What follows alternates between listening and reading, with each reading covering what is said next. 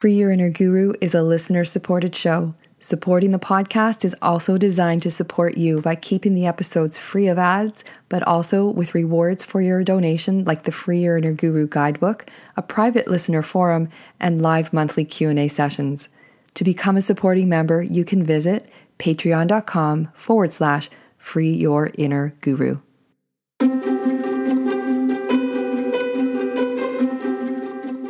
Welcome to the Free Your Inner Guru podcast. I'm your host, Laura Tucker. Today's episode is an interview with Ivanka Solkowski. Ivanka is a former elementary school teacher whose life was transformed when she began learning the many benefits of minimalism and organization. At a time when she was struggling with her mental health, Ivanka was given Marie Kondo's book, The Life Changing Magic of Tidying Up, as a joke present. Reading it led her on a journey of exploration of the relationship between decluttering and mental health. Ivanka is now a KonMari certified professional organizer who brings compassion and insight into her clients' homes. Enjoy this interview where we talk all things environment, decluttering, and share the story of each of our journeys from the classroom into our respective purpose built businesses. Welcome to Free Your Inner Guru, Ivanka. I'm so excited about this juicy conversation that we are going to have. Oh, me too. Thank you for having me today. Oh, it's my pleasure. So, Ivanka, we were just talking before we got on here um, about a number of areas that we can explore together. And we have some common background experience, which is uncanny and probably suitable. So, I would love for the audience here to be all curious about what that is. And maybe you could take us into your story of how you became um, a professional organizer and your association with Marie Kondo and all that. But even depending on how you want to weave it, I'd love to hear about your days as a teacher because that's what we share.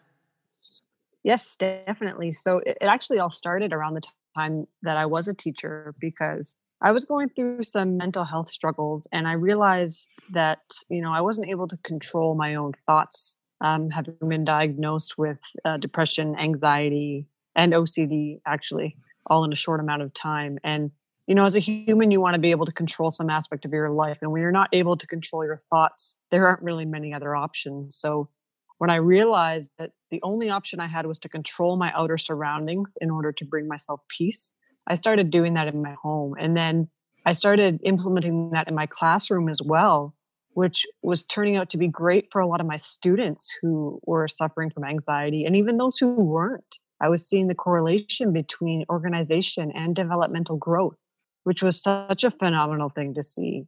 What age did you teach so that we can kind of tune into that developmental stage that they that the bulk of your students would have been at? Yes, yeah, so I was teaching at the time that I realized this, I was teaching a grade seven and eight split um, with 33 students. And then from there, I taught grade five for a few years. So those were the age groups that I that I was seeing um, benefiting from this this minimalistic approach to the classroom, you know, not having a lot of posters on the wall. And don't get me wrong, my first year of teaching, I was that teacher who bought it all. I thought, you know, this is what you have to do. You have to have posters everywhere, this, that, the other thing, and decorations. And like my first year classroom was a disaster. Looking back, I kind of laugh at myself. But um, near the end of my of well, the end of my teaching career, but uh, but right before I I received information about Marie Kondo, um, my classroom was night and day from that from that first year and it was you know not a lot of things on the walls not a lot of things on my desk. My desk only had what i was working on and then at the end of the day it went away. And same with my students. We didn't have you know old lunches at the back of their desks or hiding in their lockers. We cleaned those out all the time and it was a, a routine that we implemented on a daily basis and it it was a calming safe environment for not only myself but my students and they talked about that all the time. And even the staff talked and joked about it. You know, let's go eat lunch in Ivanka's room because we can eat off the floor. And it got to a point where the joke went so far as someone giving me Marie Kondo's book, The Life Changing Magic of Tidying Up, as a joke, saying, Oh, I saw this book at the bookstore. It made me think of you. Haha. And so I read it because it was a free book. And then in in my moments of googling who this woman was and what her story was she opened the first ever course of organization. And it was in new york. And so i thought oh that's about an hour flight from niagara where i'm originally from. And i thought i'll be home for the summer. I could do this because i was living in saskatoon at the time or sorry in alberta at the time. And so i signed up. And the rest is kind of history. I went to the course. I fell in love. And in a way i'm i'm still teaching. I'm just not teaching in the traditional classroom sense but i work a lot with families and with students and children in their spaces and helping people just kind of go through their daily life and find what's holding them back from living the life they want to be living. And then taking that and eliminating the roadblocks to help them move forward and just live a joyful existence. And so in the in the work that you're doing it sounds to me like you're bringing that same sense of routine and structure or at least introducing it into the environment because you don't stay with them for 10 months out of the calendar year like you would have with your grade fives and sevens and eights. Um, correct. um, but what i love about this is that even before somebody gave you that book that's what you had become known for. You had gone through that transformation of your own accord and for your own um, wellness and sense of well-being. Would you say that's a fair statement to make? I would say it's a very fair statement. I mean at the time my life literally depended on it. I i had an attempt of suicide and i was in the hospital and you know my life as i knew it was over you know waking up on the floor and saying great like i could now add suicide to my long list of life's failures wasn't exactly it, it's funny because it, it wasn't a wonderful moment, but looking back, it was the most wonderful moment because that was the beginning of everything. You know, when you've hit rock bottom and even gone further down, there's really only one way, and that's up. Are you comfortable eh, talking about that a little bit further as far as, you know, when things changed for you or what that all meant for you in your journey? Sure, definitely. I think I think talking about it is very important because when I was first diagnosed in 2004, no one talked about it. And this I think this is why I struggled as long as I did and you know, it was just Ivanka, don't stop being a baby, stop being a whiner, stop being sad, just be happy. Brush it off. Like all those silly cliche things that people say, you know, it's all in your head, just get over it um, that actually makes a person worse. And so, talking about it now, I do a lot of um, public talks about mental health and the correlation between, you know, having a decluttered space and finding your own inner peace and sense of zen. Because I really believe that it, it works because it's worked for me. Like I couldn't have been worse off in my life than I was.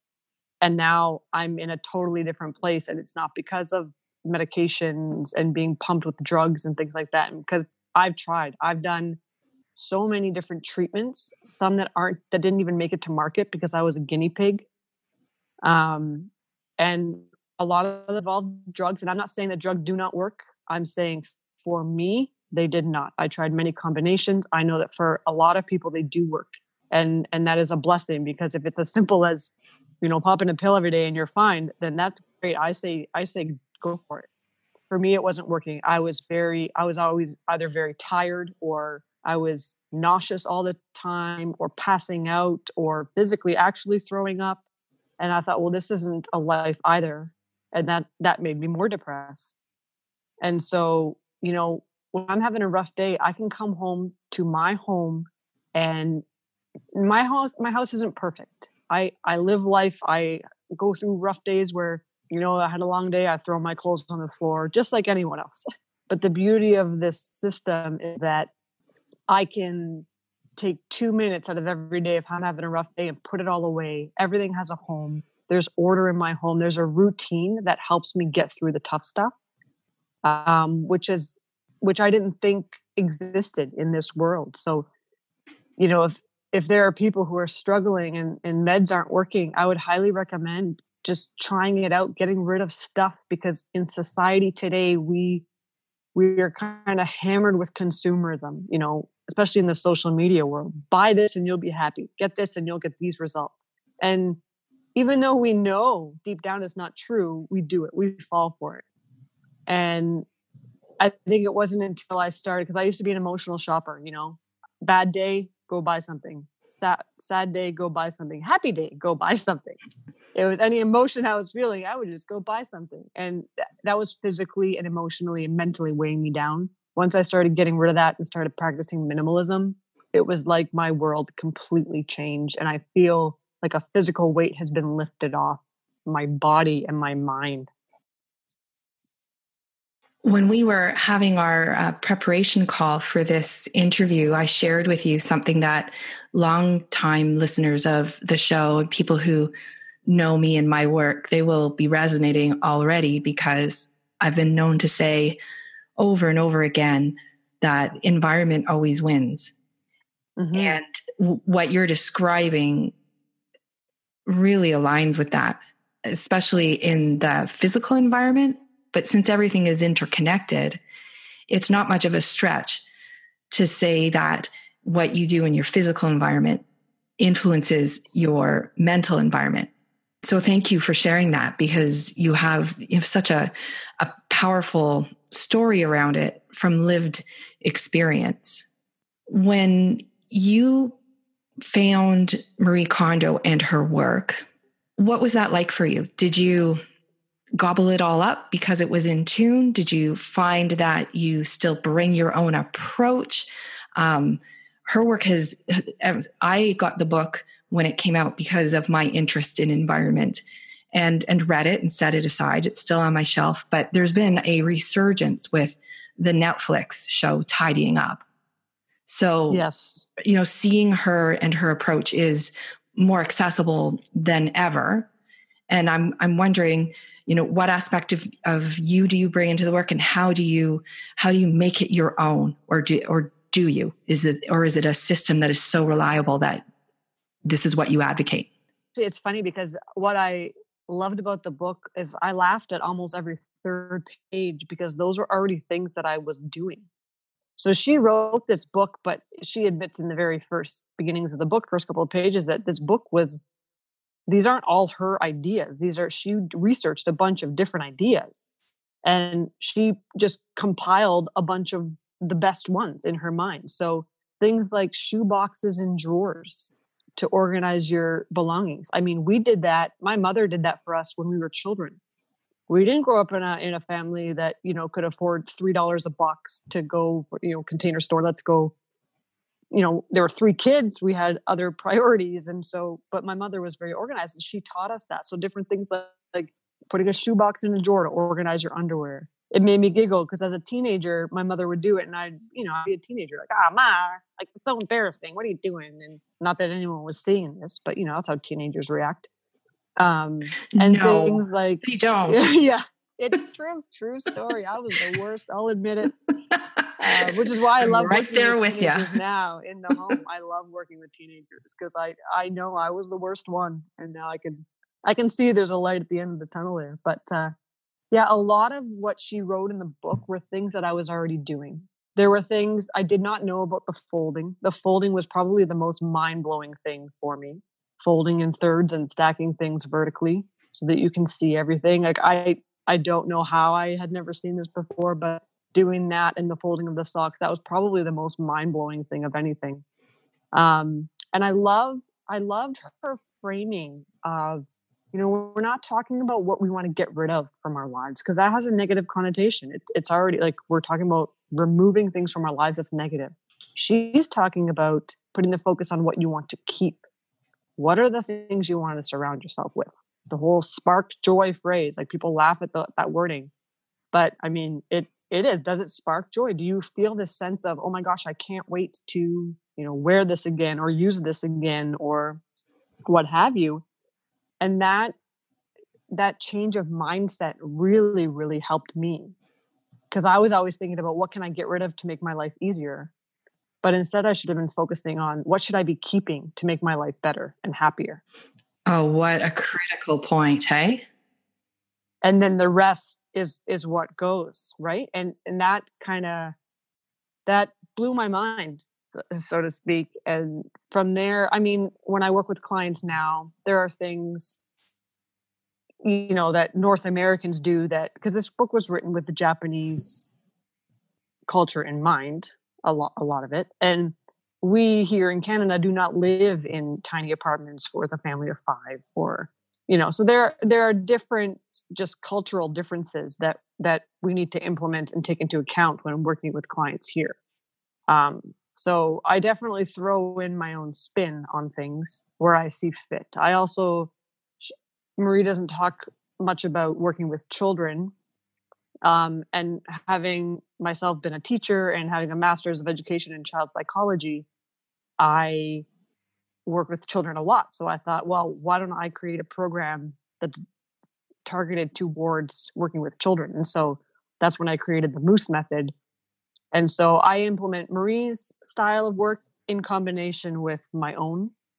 And it's basically whatever the client wants because there's no one right answer for everyone. And I think if anyone reads her book and it's expecting it like to be 100% going to fix their life that's not really how this works there are bits that you pull out that work for you and that's when it's going to be most successful and don't you find that like many other areas of change or growth it's it's what it's doing what you can sustain as far as what the routines are around that correct correct but what i will say, and when I say taking bits and pieces, I don't mean only doing half the categories and hoping the rest of your life is going to work out. I'm saying, you know, in order to, for this to be successful, you have to do all of the categories in in total in full and so those categories are working on clothing first then books and papers then komono which is um, the miscellaneous items so things like kitchen area sporting goods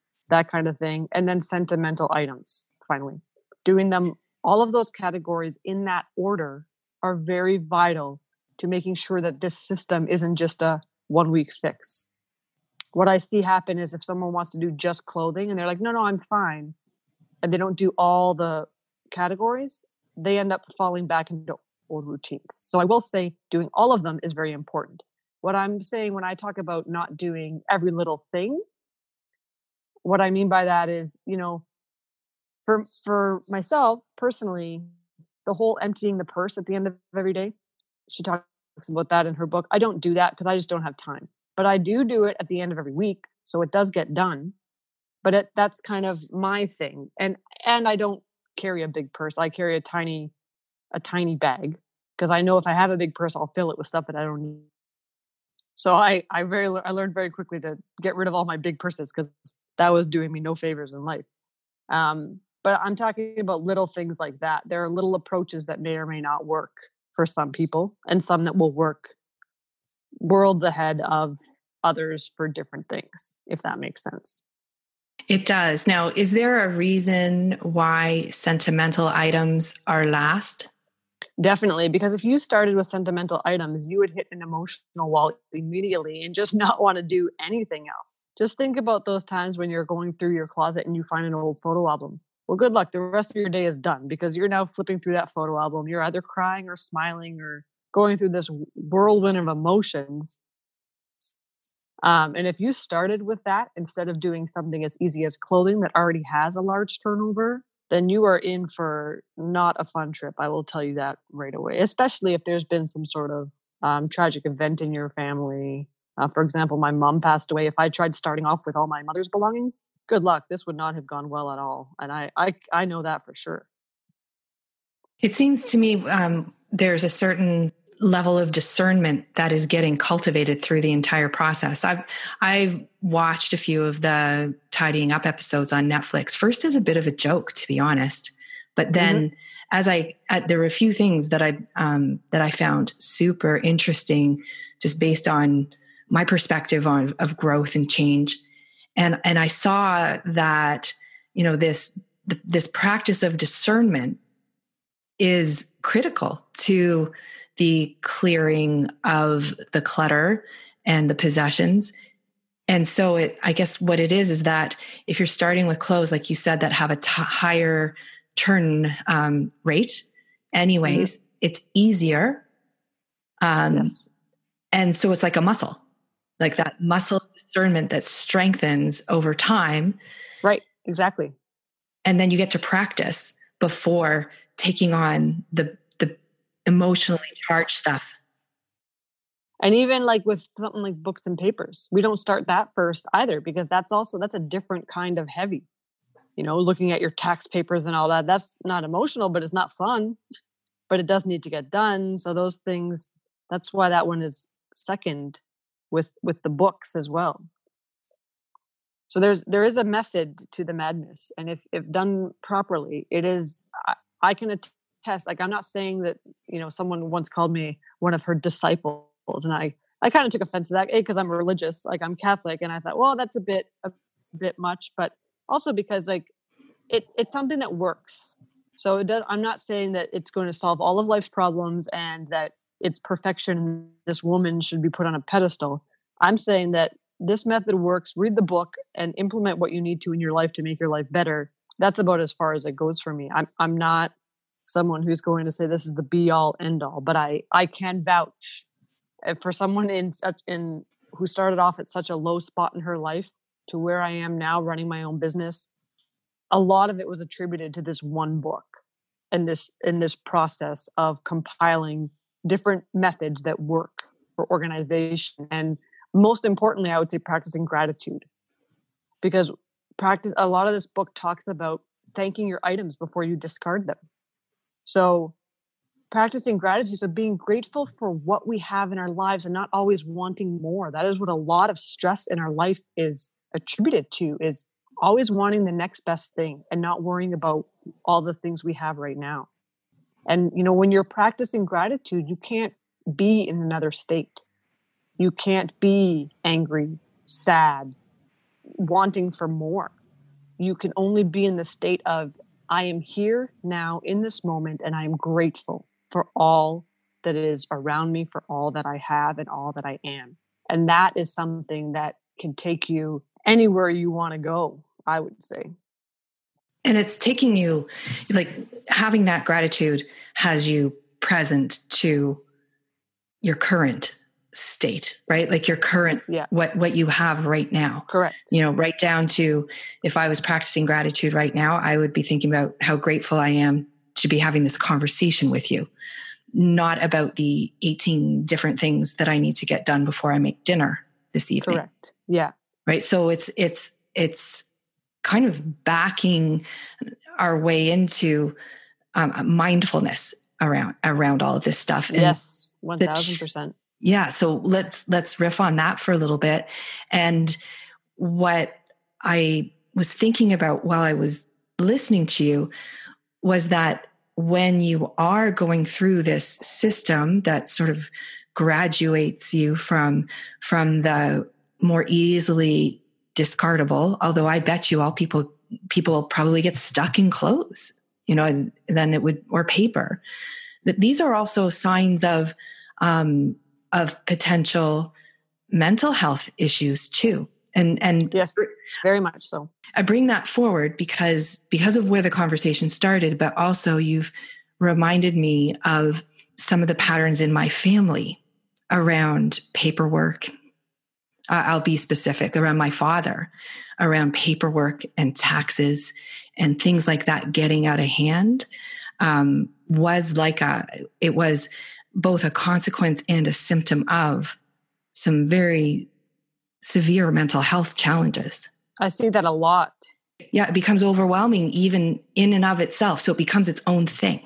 I it's funny that you say your father because my father also my mother was the notoriously tidy one to the point where we when we vacuumed our carpet we had to make sure that those lines were straight you know the vacuum lines that you see on the it was it was that it was that extreme in our house but if my father is on the opposite spectrum of loving collecting magazines paperwork all of these things and when my mother passed away five years ago she passed away of breast cancer I, I knew she did a lot in the house, obviously. I didn't realize how much until she was gone. And I'll go home and visit my my father and I I see the accumulation of things and I know that it it has mental health or lack thereof, I guess, um, implications because a lot of it is you know just holding on to something because he couldn't hold on to the one thing he wanted.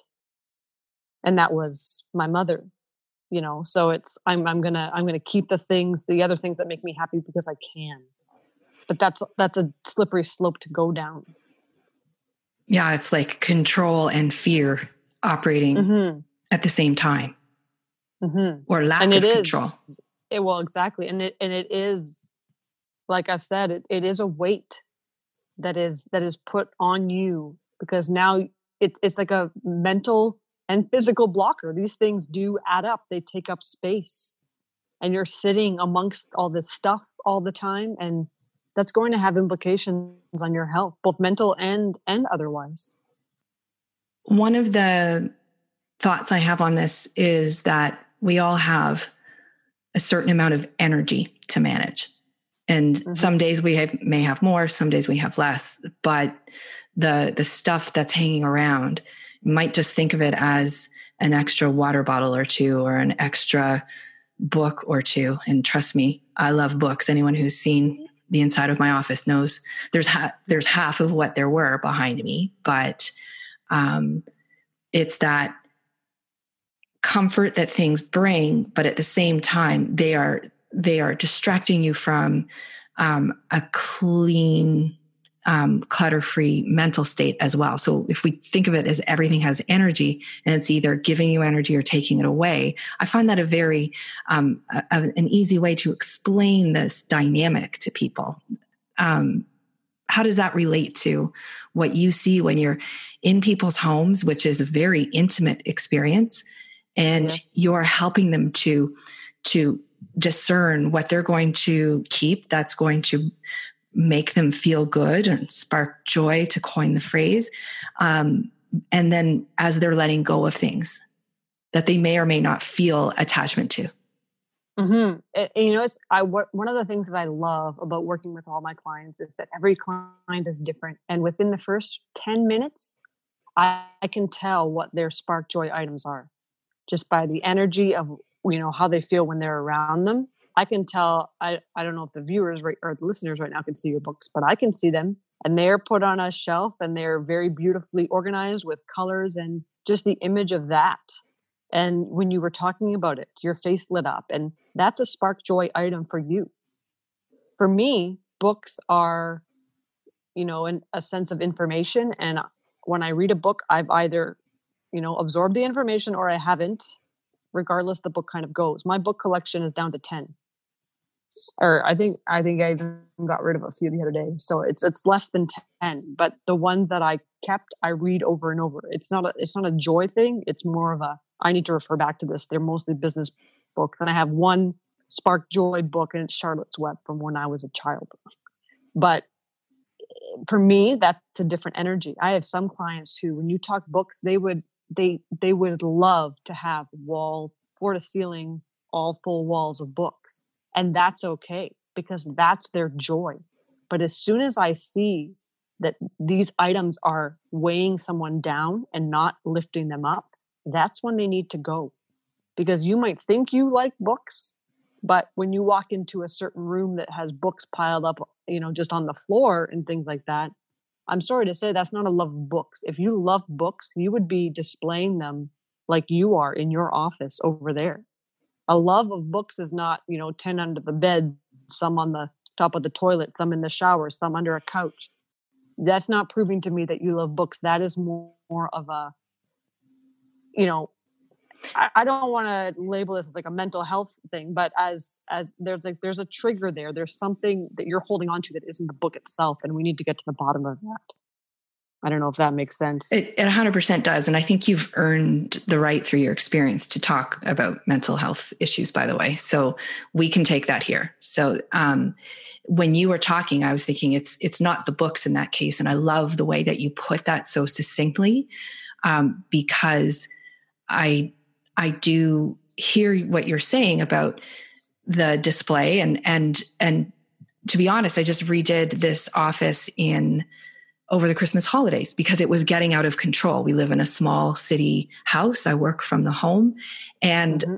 ironically, I let go of some of the books that I had been holding on to for 22 years since I left teaching, some of my wow. favorites.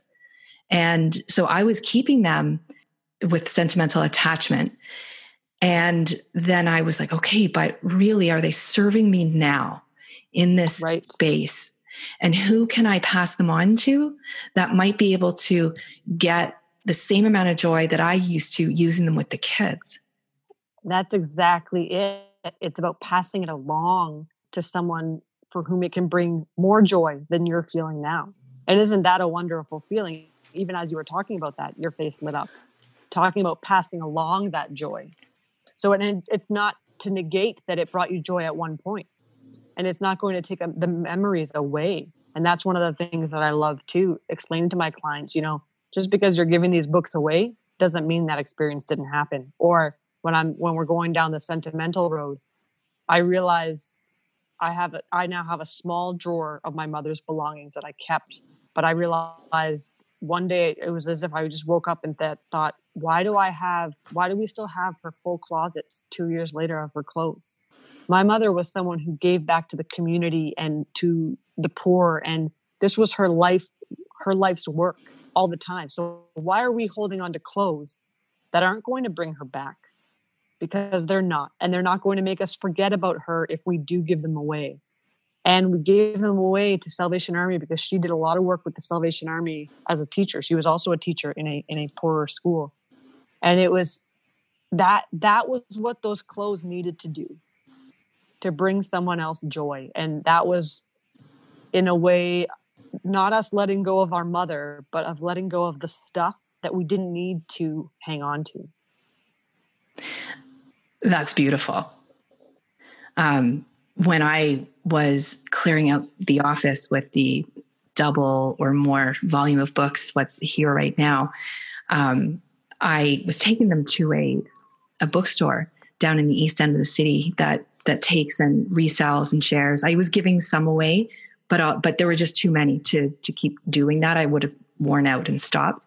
Well, when they saw me coming, or me and my husband coming with carrying these boxes of books, they were, you know, and I would walk across the street to the um, the Indigo store just to go and see what's new. I was like, holy crap, I just gave those books over there. They're yeah. still on the shelf. No wonder they were happy. but it, it really was. And I, I felt really good about that, just from, not just from the point of view of on the unloading and the passing along and even some of it was unburdening but i also was indirectly like i wasn't bringing them to a church basement or to a, a giveaway but i was helping a small business a local small business also true yeah i didn't i've never even thought about it that way i help my clients you know drop things off but i'm saying i i thought of it as you know giving back i never in the three years that I've been doing this job, I've never thought of it as I am helping a local business. Mm-hmm. So you've just opened my eyes to that because you know it it's very true. Yeah, and that means a lot to me because I I mean my clients will many of them are local business. So it's mm-hmm. This full circle flow of possessions and energy and in the meantime everybody's feeling lighter. Yes that seems like a great place to kind of can pick up the thread of mindfulness in this practice. Um, I hope you don't mind that I keep referring back to the Netflix, but I think when people listen to us, I would love it if they either went and read that book. And I understand you have a book, so I'll have you tell us about that as well.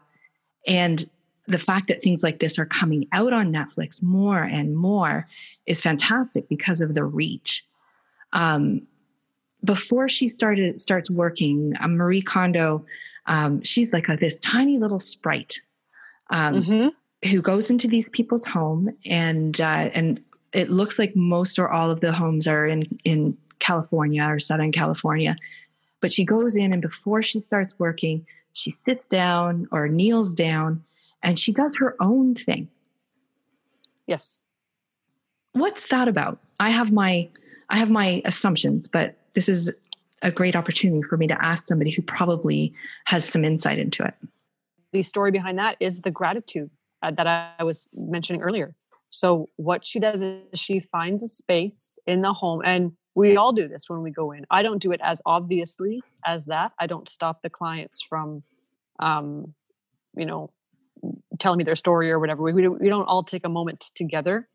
Um, partially because I'm not a tiny Japanese woman and culturally it would just look a little bizarre. Like even in, in the show, you can see people are they're uncomfortable, but there's a comfort level because she is Japanese. So they understand that there's something happening that is different from what they know. But if let's say I were to do that, you know, a tall giant Catholic woman, it's a bit it's a bit different because that's not how we practice things here in Canada.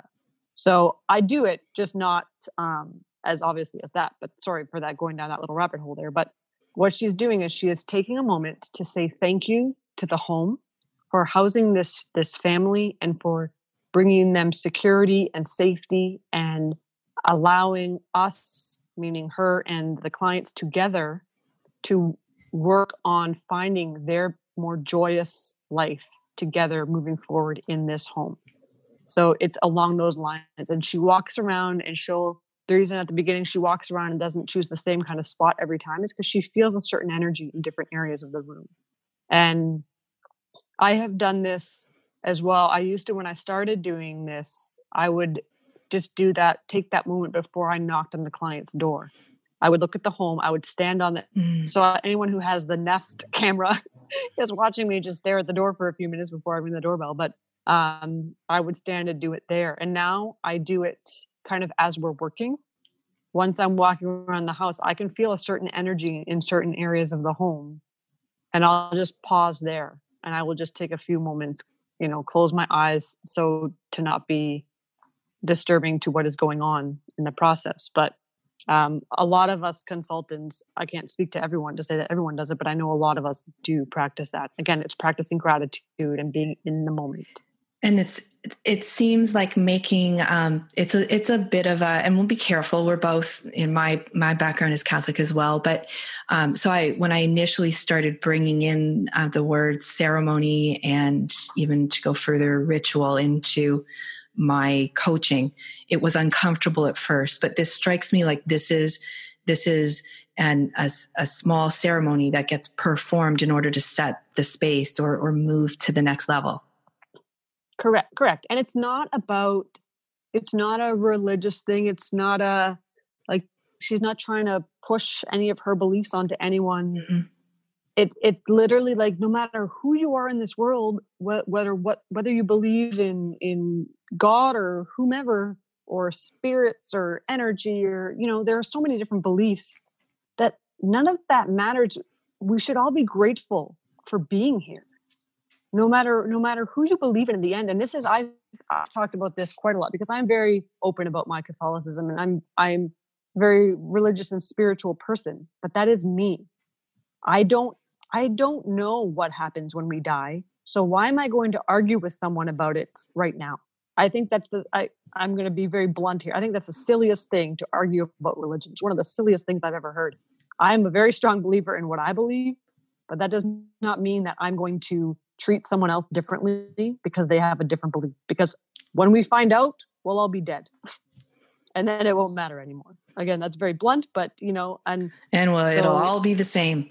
It'll it'll all be the same. And and at that point it's not, you know, whatever happens, happens. But I think the one thing that we should all have in common is that we should be grateful for that which we have been given, all of our blessings in this world. As I sit here in my closet, I'm just looking out into my room. It's kind of funny. I've never been in my closet before, but the sound in here was better. So I've never looked at my bedroom from this angle. But I'm sitting here looking and saying, you know, thank you that I have a bed that I can sleep on. Something that we take for granted every day. Thank you that I have a dresser to put my clothes in. Thank you for this plant that is purifying my air. Like it's it's little things that some people these are luxuries that many in this world do not have. So we need to take the time to be grateful. And that has nothing to do with any sort of religion, it has to do with being human. Absolutely. And thank you for that. Um, I think having eh, people listening and and you know to almost point back to the other end of the spectrum where you and I both have experience um, with having in my case a depressed depressed state um, your case with full blown depression uh, when the mind is out of control, those are the furthest thoughts uh, away.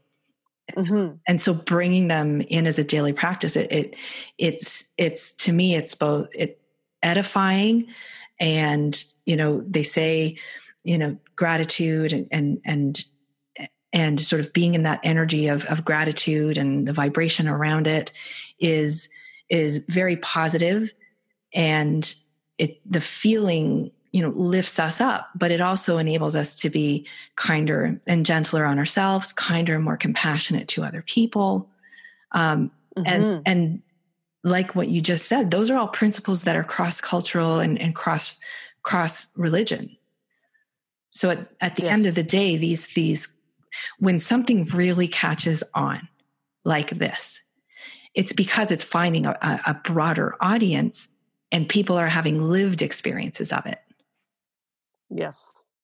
And it it makes it made me both happy and sad watching uh, marie kondo do her you know media tours afterwards because she's going on all the late shows where i mean their job is to poke fun at things i get it. Mm. but in the moment in the moments where she was saying like doing the closing of your eyes practicing gratitude thanking the space i mean people were going to town on this with with the humor. And at first it was funny and then i realized isn't it sad that for us to be grateful for the things that we have we find that to be embarrassing and humorous and that is what our society has become instead of just embracing it and saying you know what yes thank you that i'm a tv show host and i've got my dream job and i'm loving what i'm doing and I have the world at my fingertips. Instead, it's like, let's laugh about it because this is my God given right.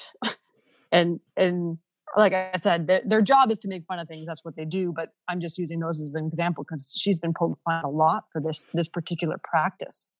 Um, but it it's just it's just funny to me that a lot of us feel uncomfortable at the thought of of being grateful for things in the moment and it's something that i won't lie i the first time i read the book and it said you know thank your shirts i giggled but my mindset has completely changed once i started to do it and now i don't shop as much because i realized well i already have things i did a year of no shopping last year not shopping at all oh i was hoping this would come up oh it was it was that was life changing because i realized how much i actually had and i got rid of more than I ever have.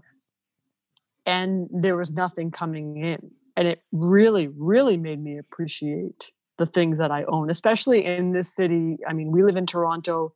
The, the amount of homeless people in this city is very high and it's very sad and it breaks my heart now when i when i walk by one of them on the street like i will I will collect things from clients that may not make it to donations and I'll walk around and I'll give it to the people on the streets of Toronto because, you know, the donation place won't take it because it has a hole, but you know how grateful the person who's only has one t-shirt living on the street it's going to be for this item and it really puts things in perspective that we can live in the same city as someone who sleeps on a sidewalk and go back to our homes and think that practicing gratitude is a silly concept.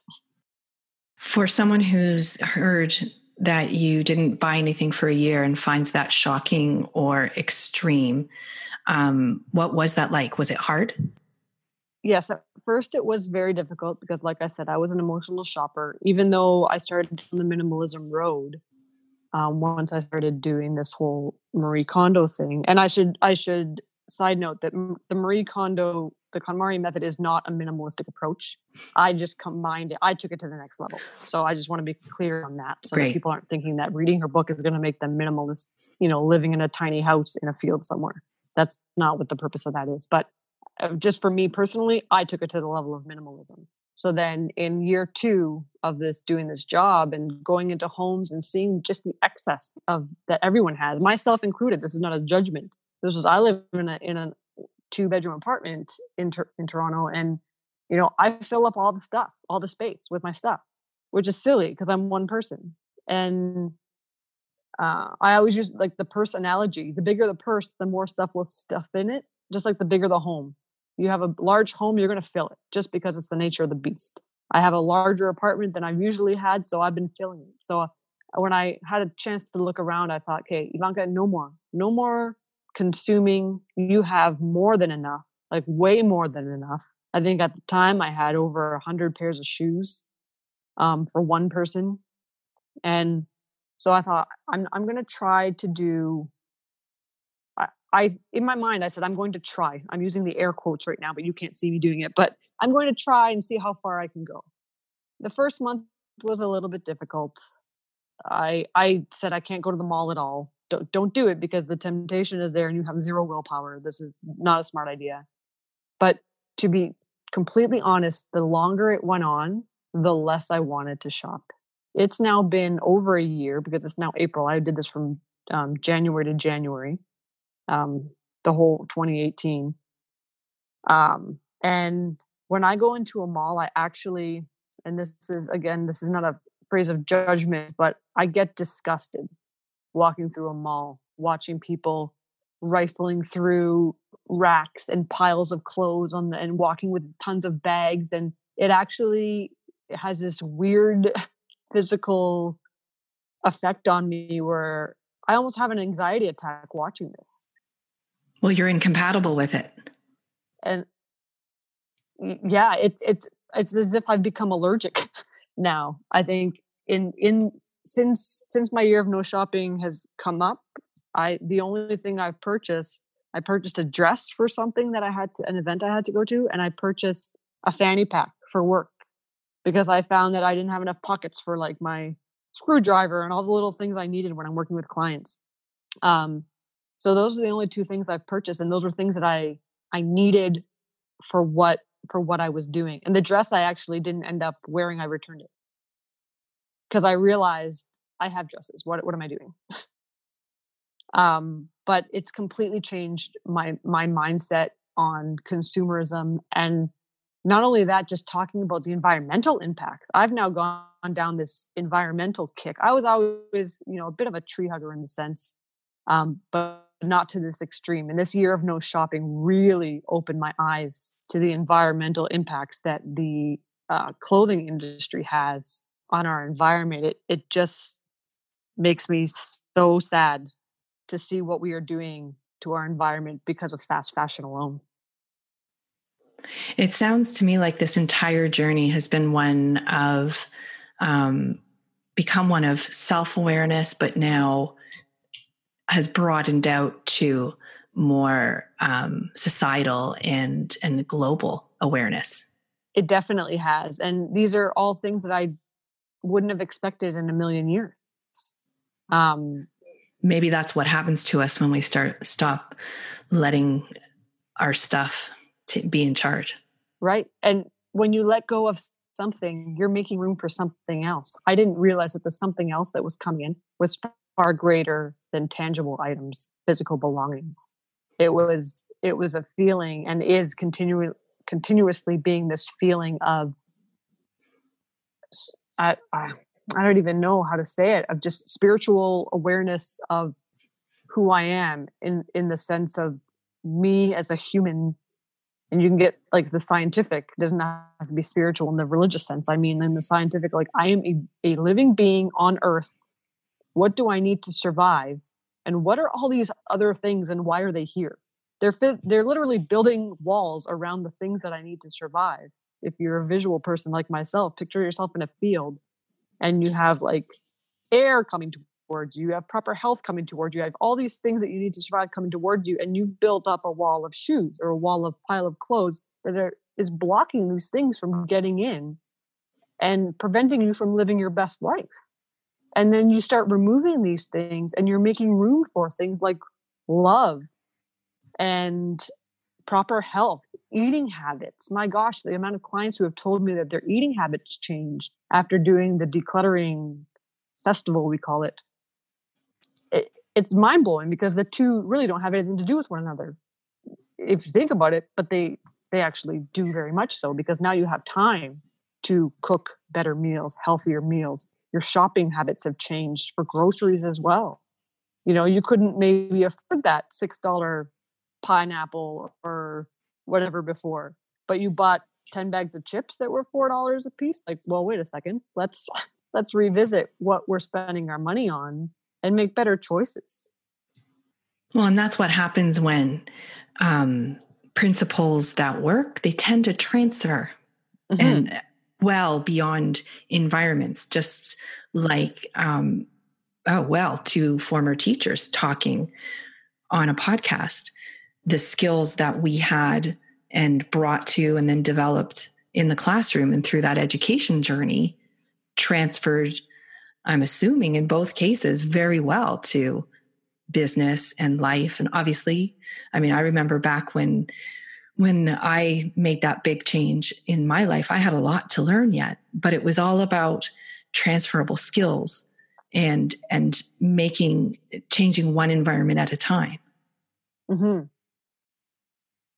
Let's talk about that just for for a moment to come full circle on this, um, because I think as a lot of uh, people who listen to this podcast will be business owners or, or leaders in business. Um, when you left teaching, you know, for me, this is it's a long time ago now, but the reason that I left wasn't about teaching and it wasn't about the kids. It was about timing and the economy and the availability of jobs for at that time a primary junior um, teacher, and there was surplus. Yes. And I, my, I, I'm so grateful for it now. Although that's when I had my one of my depre- depressive episodes was that anything that I was trying to do just wasn't working in that environment, and none of it was in my control. Yeah. But it taught me that I'm, but I do not thrive in a union environment that's tightly controlled by the government in certain cycles. Mm-hmm. Um, and I think you had a somewhat similar experience. So I'd love to talk about that because I think there's probably something very relevant in our current climate to explore. Uh, yes, very much so. Uh, sadly, so um, I graduated with from Teachers College in 2010, and, and then there were absolutely no jobs. Like, good luck even thinking about it. People thought, why are you going into school to do this? There are no jobs for you. But I did it because I don't like people telling me what to do. It was almost out of spite in a way. um, I was a photographer before that. So I had graduated from photography and was doing photography for seven years. Um, so then I went into teaching and I graduated. And like people warned me, there were no jobs. And so I went and taught in the UK for a year because that was the only thing I could get. Um, that was partially also because Will and Kate happened to be getting married that month. And my parents, I said, I want to go to the royal wedding. My parents said, get a job. So I got a job so I can go to the royal wedding. um, That's great. I combined the two. But um, from there, I worked a year there and then I came home. My mother was ill at the time. Um, that was when she got diagnosed with breast cancer. So I came home thinking, okay, I'll try again. I'll try to get a job in in Ontario again. No luck. Um, Saskatchewan called me. Hey, do you want to come out here and work? Because um, I speak Ukrainian. Ukrainian was my first language, and they have a lot of Ukrainian programs out there. So they said, we're looking for a Ukrainian teacher. Would you be interested? I did not want to go. My mother, like I said, my mother was ill. It was not looking good. Um, I said, I don't want to leave.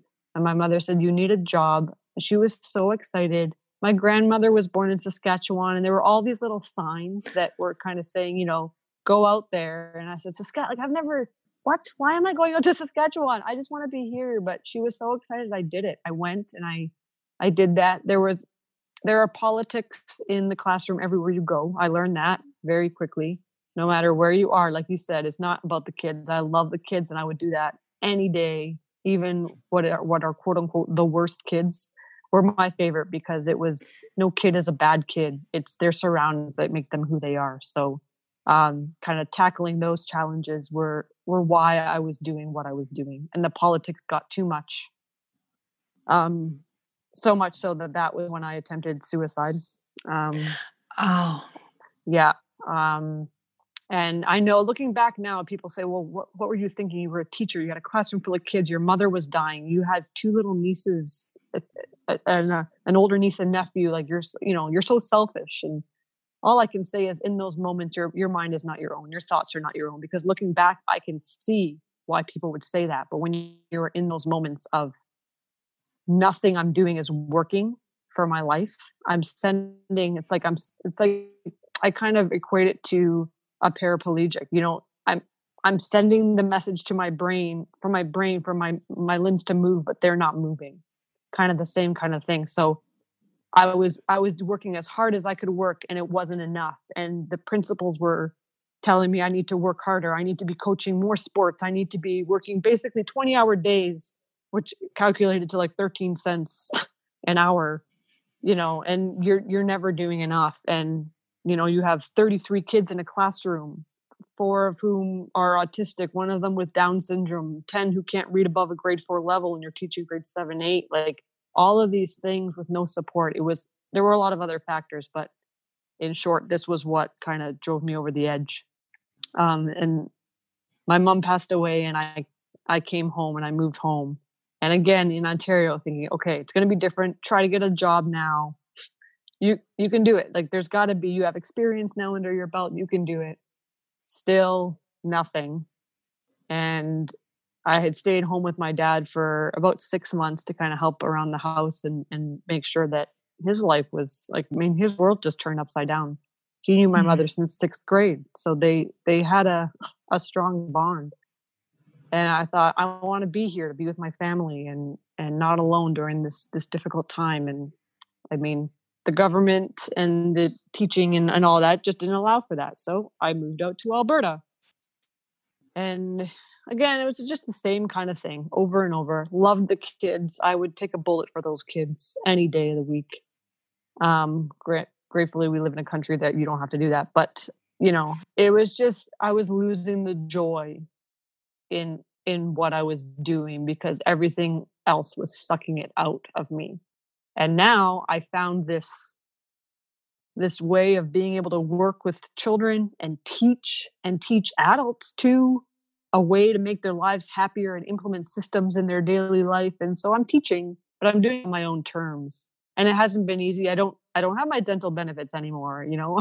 I went to the dentist the other day. I almost cried because i said i'm sorry is how much? You know little things you take for granted when you don't realize um, but there there are challenges there's no question there are going to be challenges in every aspect of your life but it's how you learn to deal with those challenges and i'm i'm happier now than i've ever been even with these challenges so I would say if you're someone who's looking to to make a change, to find something, live every day doing something you love, figure out a way to make it work. There are going to be ups and downs, but there are ups and downs in everything. So this time it's it's on your terms. Well, and the freedom of making that decision when it sounds like we both experienced that um, very similarly, where in a in an institution like education as much as it's about the kids and about the individual it's not about you as a teacher and there's certain cycles that make teachers into commodities. And we both hit it at the same time. Yes. Right? So when you're in that position where you're a commodity and not a valued professional then you do have choice. And it's not i'm the first one to say the, the idea of overnight success is largely a myth. You know we're sold on that as much as the myth that we need to buy and accumulate and always be spending and chase fame and every yes. and on and on and on. But there's a journey here and it's very clear now when you say that you're meant to be doing what you're doing and and there's a certain ease and flow that comes in when you get yourself on your path Yes, I would agree 100%. Well, Ivanka, I feel like we could talk the rest of the day away. and I'm so I'm so, I'm so excited to share this conversation with our the audience and to share it and you around. I want to thank you very very much for coming on here to share your stories, to share your experience, to share your accumulated wisdom and to also bring some very practical ideas and solutions to the table. It was my pleasure. Thank you again for for bringing me on into your into your beautiful office with your colorful books. Thanks so much. Thanks for listening. If you've received benefit from this conversation and you would like to reach Ivanka, she can be found online at tidymoose.com and on Instagram and Facebook at the Tidy Moose. She also has a children's book called The Tidy Moose and an ebook for adults, Declutter Your Way to Health, Wealth, and Freedom. I've left links to all of these things in the show notes. And as with every time a serious topic of mental health comes up on the podcast, you'll find links to resources should you need immediate assistance. Thank you for listening to Free Your Inner Guru. I know you have a lot of choice where you receive your inspiration and information. If today's episode resonated with you, I'd be grateful if you would take a few extra seconds for three quick things. First, if there's an idea or story that you know would make a difference in someone else's life, follow the link in the show notes back to our website where you can easily share it with them. Second, subscribe so that you can be part of the ongoing conversation on whatever app or website you're listening on. Big conversations become the catalyst for meaningful change. If you happen to be listening on iTunes, please take a few moments to leave a rating and a review. The last thing I'll leave you with is that we are building a community of conscious leaders to engage in big conversations and support the Free Your Inner Guru podcast. To find out more, visit patreon.com forward slash free your inner guru or support.freeyourinnerguru.com. Until next time, I'm Laura Tucker, signing off for Free Your Inner Guru.